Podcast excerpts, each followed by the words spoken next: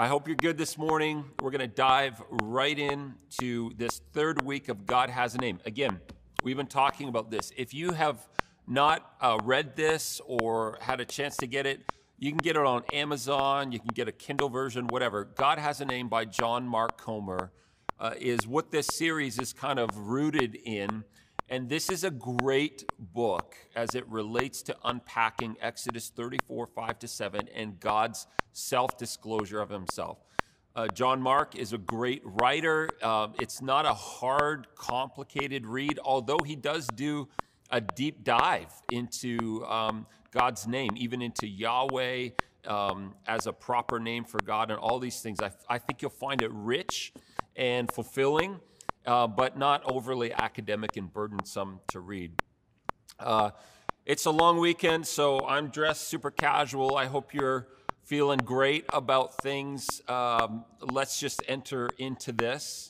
We are in the next line of God's self disclosure, but we're going to go back and just read this whole thing again uh, to provide the context and to remind us again of what God says about himself I want to remind you this is the most quoted text of Scripture by the Bible itself and the writers of the Bible. So within the Bible, the writers of the Bible quote these verses more than any other text. This is God revealing to us, revealing to Moses not just what he does, not just what his attributes are, but this is God revealing in a personal way who he is. So if you've got a Bible, get it out. Exodus 34, 5 to 7. I'm reading from the New Living Translation. It says this Then the Lord came down in a cloud and stood there with him, Moses, and he called out his own name, Yahweh. The Lord passed in front of Moses, calling out, Yahweh, Yahweh, the Lord, the God of compassion and mercy I am slow to anger and filled with unfailing love and faithfulness. I lavish unfailing love to a thousand generations. I forgive iniquity, rebellion, and sin, but I do not excuse the guilty. I lay the sins of the parents upon their children and grandchildren. I can't wait till we get to teach on that. It's actually so profound. The entire family is affected, even children in the third and fourth generation. So, what have we learned so far? What has God revealed to us about his identity so far, about his own nature? Here's what God is saying. As God gives Moses his personal name, Yahweh is the third person reference for God. So, in other passages, when God met Moses at the burning bush, he said, I am. Tell them, I am has sent you. God is saying to Moses, I am. And that's actually a personal, intimate name for himself. Well, Yahweh is the third person version of I am, and it's actually literally He is. So God is again, He's not saying, Moses, this is what I do. This is, these are the attributes of uh, my omnipotence, that I'm all powerful, that uh, my omnipresence, that I'm everywhere all the time. Um, he's not giving him attributes. He's saying, Moses, this is who I am. And literally, I am, or the third person version, Yahweh, means that he is who he will be. Vis a vis, it means I'm unchanging and consistent. I am always this way. So, in our life, I don't know about you, but I can't say about myself that I am always the same. I come into different circumstances and situations, different pressure points, different stress environments, different things going on in my life, and I respond and react differently to them, unfortunately. And sometimes for the better, sometimes, maybe even a lot of times, for the worse. And I think that if you just reflect on your own life and moments where you've acted, and you may even say, I acted out of character in this moment, that never happens with God.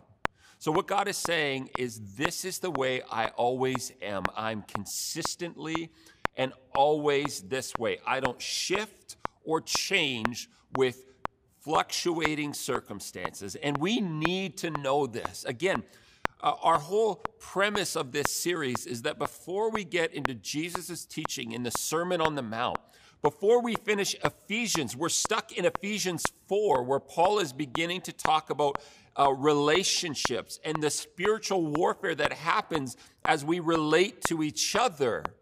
Before we finish that, we have to come back to a baseline of who God really is, not our distorted own caricature of God. And God is saying, I don't change with circumstances.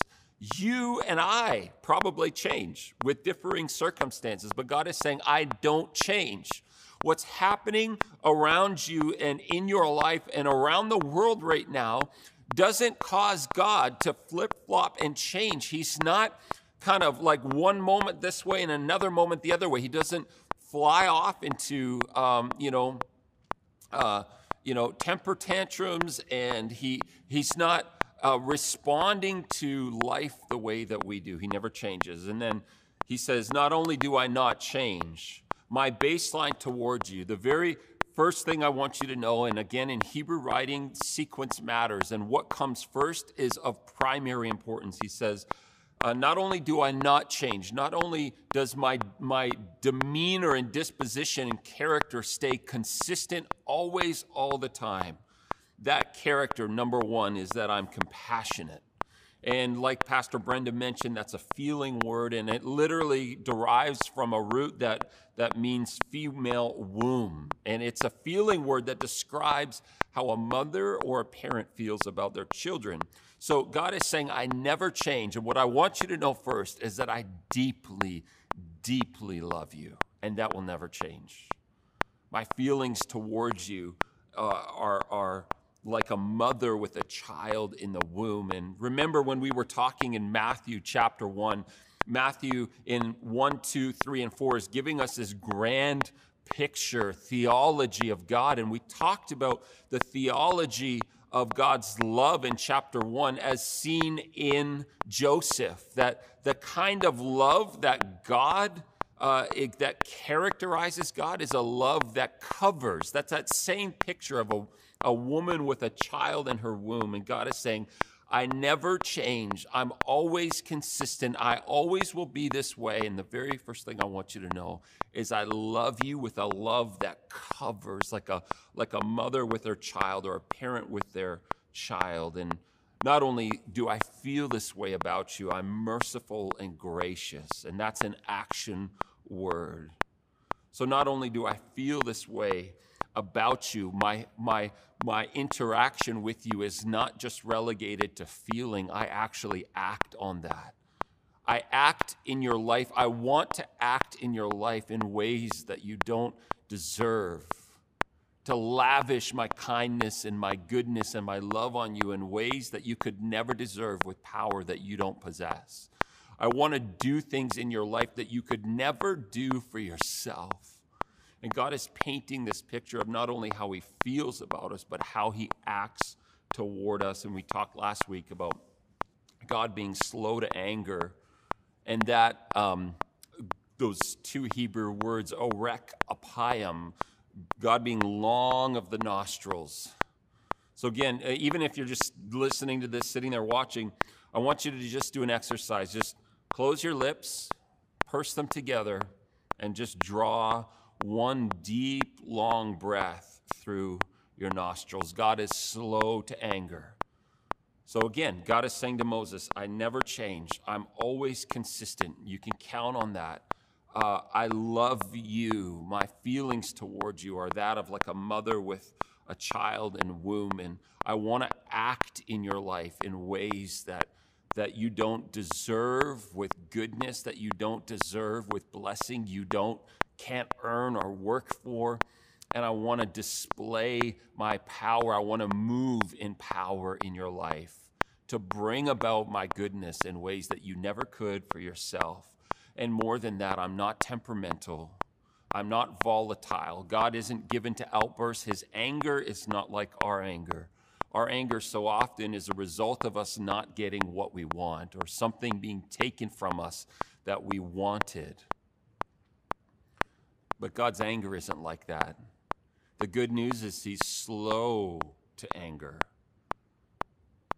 The bad news is he's slow to anger. He does get angry, but he gets angry and upset with evil and wickedness and the consequences of sin in our life. He doesn't throw a temper tantrum because you've upset him. He gets angry with the, the, the inner working and the destruction of sin and evil in our lives. And we can make God angry, but we have to work really hard at it. In a sense, he says, Here's who I am. This is the way I always am, and you can bank on it. I love you deeply like a mother loves her child in the womb. And I act on that love by working in ways you don't deserve in your life with power you don't have. More than that, I'm slow to anger. I'm not going to get thrown into a temper tantrum because something doesn't work out the way I wanted it for you, or because you know um, you, you're you're being difficult in this situation. I don't have outbursts of anger, God is saying. I'm not rattled by your circumstances. I'm not rattled by what's happening in the world. I don't lose my temper, and I don't get angry in the way that you do.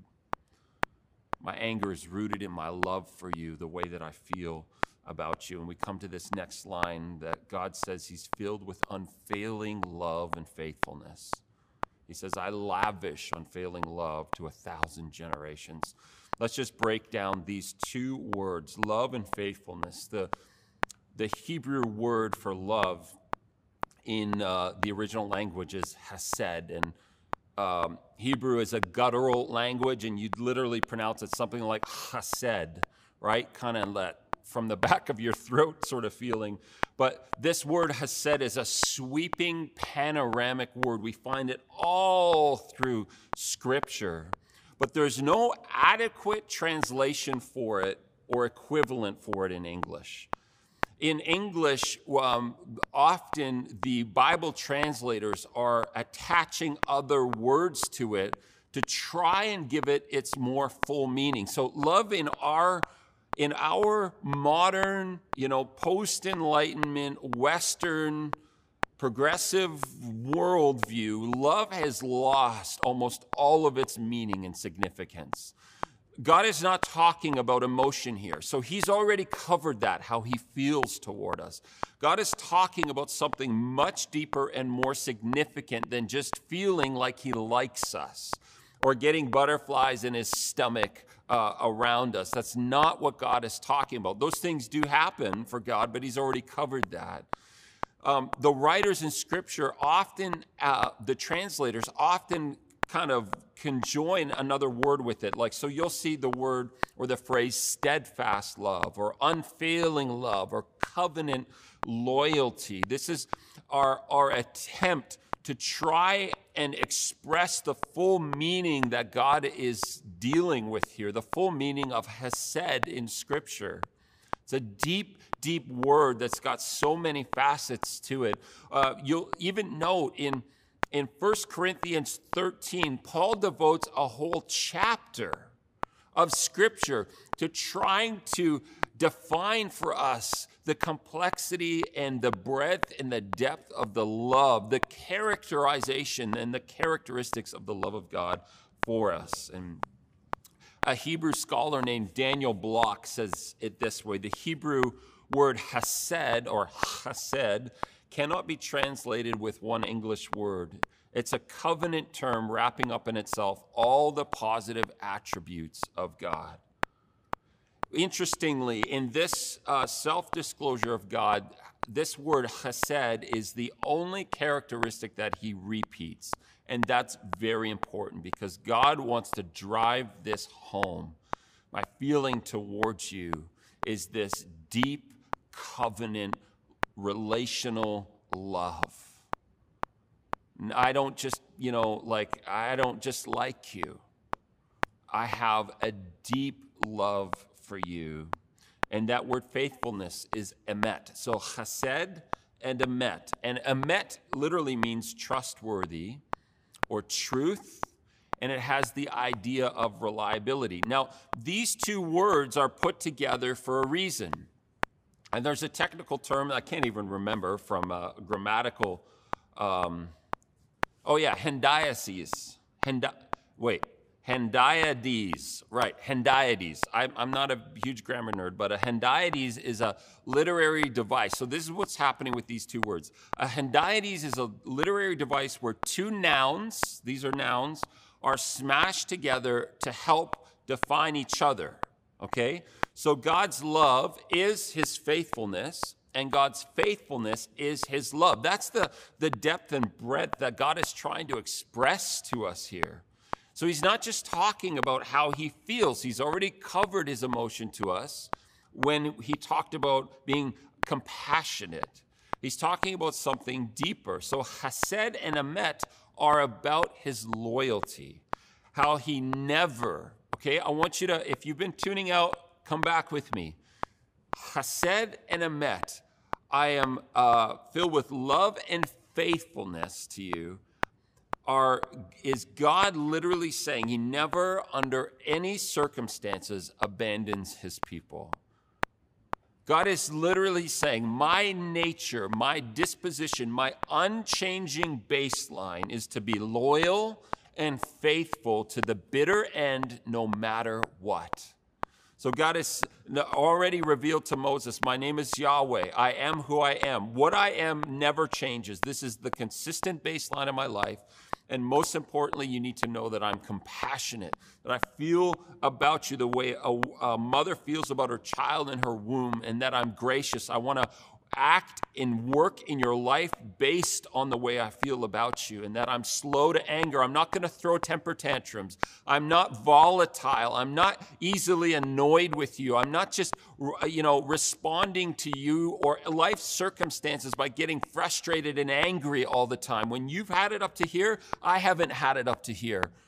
And more than that, I am totally trustworthy and loyal. I will be faithful to you to the bitter end. It doesn't matter what happens. It doesn't matter what you do to me. It doesn't matter if you don't live up to your end of the bargain. I will always be faithful to my end of the bargain. And this is brings us back to these, these large sweeping themes of scripture. And one of those themes is God's covenant love.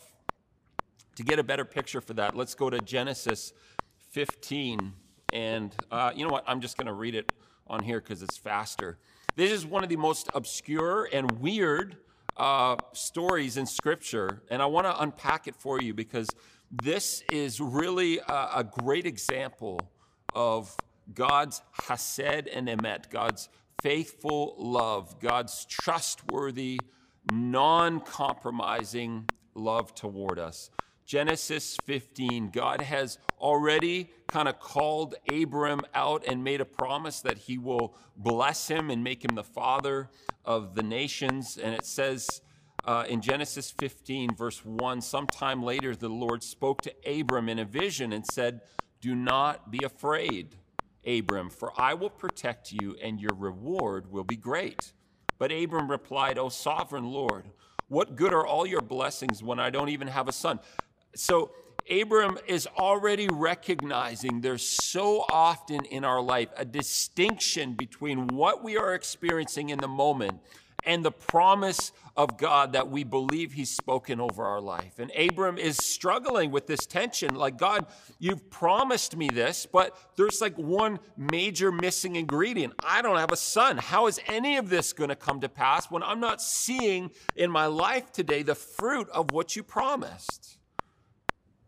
I don't know about you, but th- this is like a reality in my life. God, I don't see it. I can't, I, I can't see this anywhere.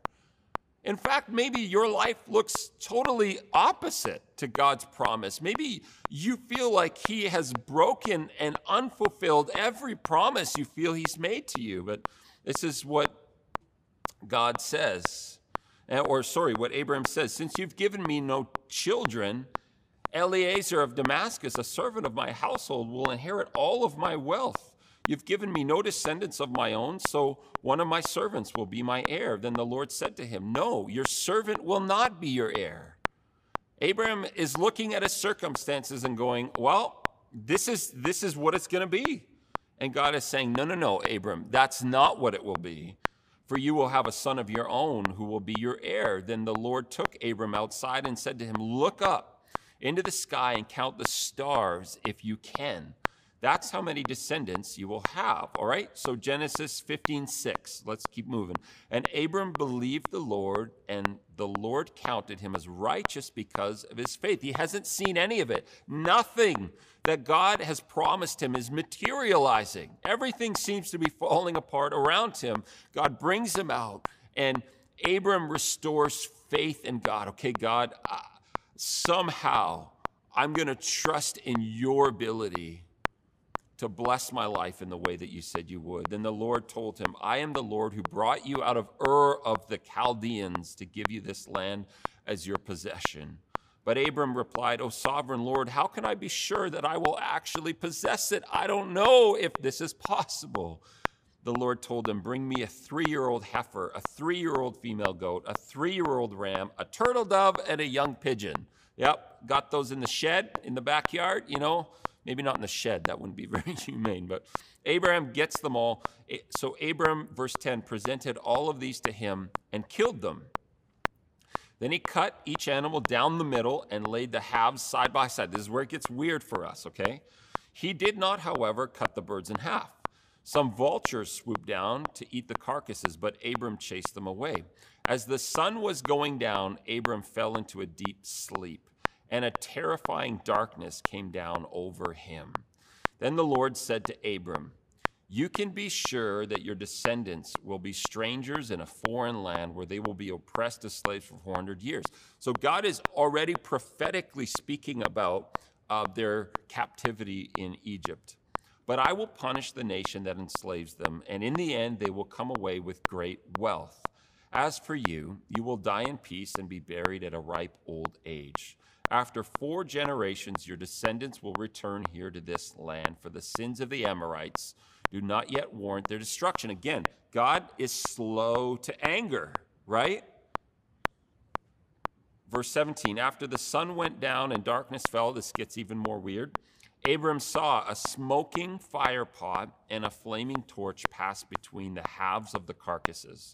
So the Lord made a covenant with Abram that day and said, I have given this land to your descendants all the way from the border of Egypt to the great Euphrates River. All right, so that's where it gets weird. If you are super confused right now, it's okay. Don't be. Uh, it's really strange for us to kind of conceptualize and understand what's going on here. But I want to try and point a few things out to you. So, this, uh, this, this ritual that they are engaging in, that Abraham, Abraham is engaging in God with, was a common ritual.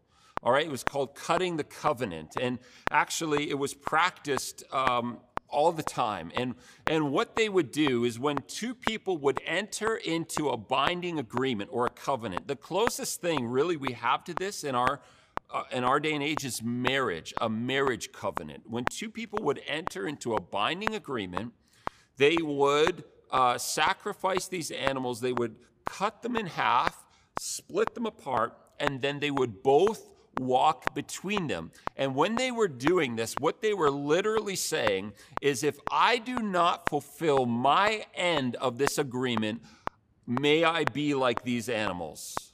You can shed my blood. You can actually take my life if I do not uphold my end of the agreement. So this this was a very serious ritual that people would enter into together to form this covenant between each other and agree that if one of them was not faithful with their end, blood would be spilled. What happened to the animals would happen to them. That was the agreement.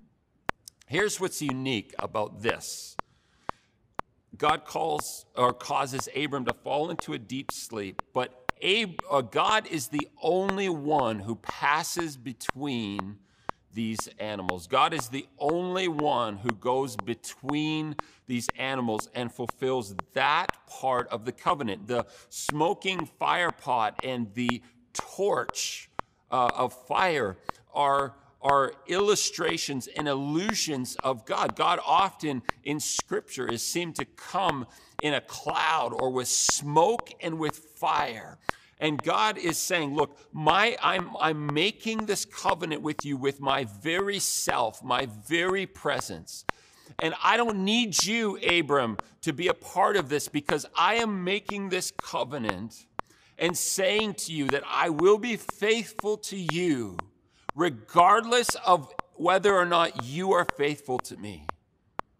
This is, this is uh, unheard of. This is uh, crazy talk from God. Literally, he's saying to Abram, Look, it doesn't matter if you uphold your end of the bargain, I will always be faithful to you.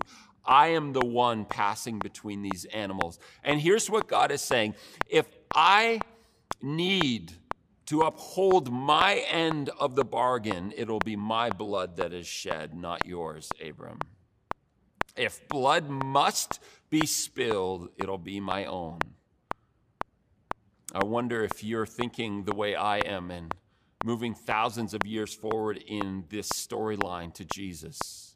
This is what God was willing to do to fulfill his end of this covenant with us. So even if Abram doesn't keep his end of the bargain, God would. Even if Abram was unfaithful, God would be faithful. This is what he's saying to Moses I am filled with unfailing love and faithfulness. You can trust me. You can count on me. You can run from me. You can scorn me. You can do all of these things, but I will always be faithful to you. This is how Paul wrote it to Timothy in 2 Timothy 2:13. This is Paul says this to Timothy he says he's quoting scripture and he says, If we are unfaithful, he remains faithful, for he cannot deny who he is.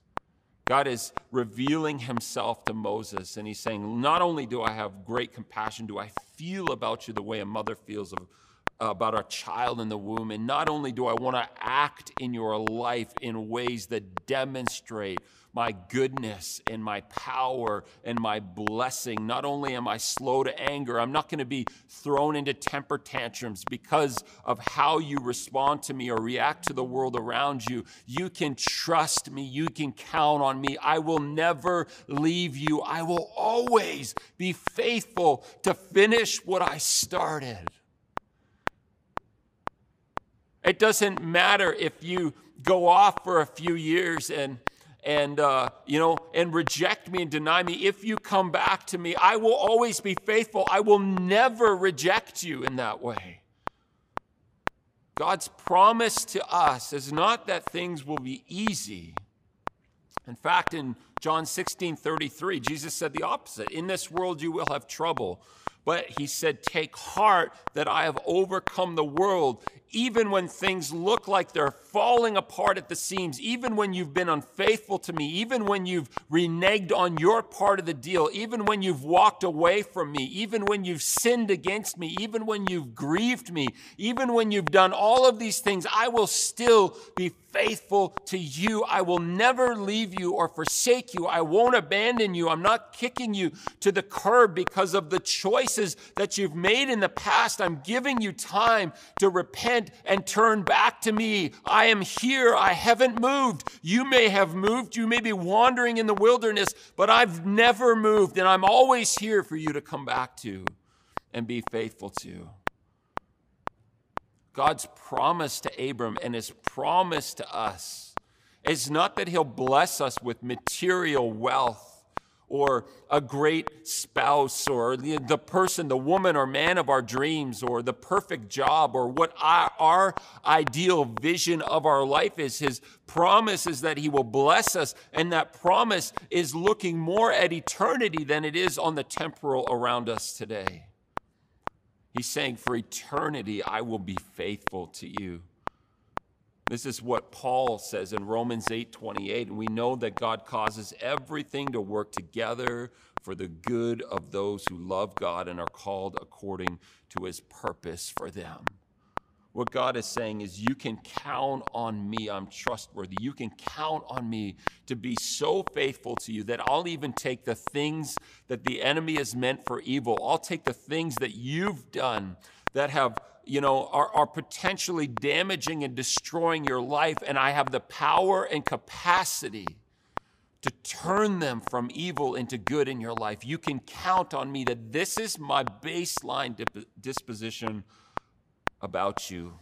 In his book, Love Has a Name, John Mark Comer says this Our hope isn't that nothing bad will ever happen to us. Our hope is that no matter what happens to us, Jesus is back from the dead and anything is possible. How do, what are you sitting in right now in your life? Are you maybe more on that side of feeling like things are just coming unraveled or that this year, I know for some of you, this year or year and a half has been brutal and you're discouraged and you're disheartened and you're you're struggling even in your faith. God, why is all of this happening to me? What is going on around me? And I'm here to remind you that our circumstances are not an indicator of God's desire to bless our lives, of God's desire to act in our lives in power, of God's desire to turn everything the enemy's meant for evil into good. Even the worst of the worst in this last season, God can redeem it and restore it and renew it and rebuild your life on a solid foundation that is Him. He's the one that passed between between the halves of the animal. He's the one that said, even if you've been unfaithful to me, even if you've been trapped in habitual sin, even if you've been running from me and rejecting me, even if you've been scorning me, I will still be faithful if you repent, if you turn around and, and, and walk back in my direction, if you change the way you think about your thinking and your life if you change your priorities and seek me again with all of your heart, you will find me and you will see that I can redeem everything, even the worst of the worst. Our circumstances are not an accurate gauge of God's blessing. Sometimes we get this a little bit backwards and wrong. We think that, you know, in seasons where we're experiencing the things that we want in our life, that that means God is blessing us, and that when we are walking through difficult, hard, painful circumstances, that somehow God has abandoned us or rejected us. No. Remember, God said, I'm slow to anger. I'm not, I'm not acting in your life based on the whims of the, the way the wind is blowing or what you've done in the moment. I'm actually filled with unfailing love and faithfulness. You can trust me. So I want to call you again to put your trust and your hope in that God. Maybe you formed a different caricature of God in your own mind. Maybe you've been sidelined by discouragement and despair and pain and hurt. All of these things are real and they affect us. But I want to turn your gaze again to the God who revealed himself to Moses and said, This is the way that I am, and I will always be this way, and I'm not changing. Nothing in your life could ever change this about me. I want to turn your attention again and your gaze toward the God who will never leave you or forsake you. That he can take everything that's been happening in your life and turn it for good. That he wants to bless you, not just materially or in your relationships or in your work, but for eternity, he wants to bless you. And I want to call you back into following Him, putting your faith and your trust in Him today. This is should radically reshape our whole lives. This is the way that God feels about you, and nothing can change that. Let's just pray. Father, we, we don't even fully understand this, but I pray, it, it, Father, in Jesus' name, even right now, for a supernatural work of your spirit to bring revelation and insight. Father, I pray for those who are really discouraged right now or disheartened, for those who have been walking through incredible pain or sorrow or just feel like they're being pressed on every side, that you would breathe faith into them, not because of what's happening around them, but because of who you are. That they would see you in a whole new way and again find themselves renewed with the faith to put their lives in your hands, to trust you at your word. Thank you, Father, that when we are unfaithful, you will always be faithful. I thank you that we can trust you in every season of our lives. Amen.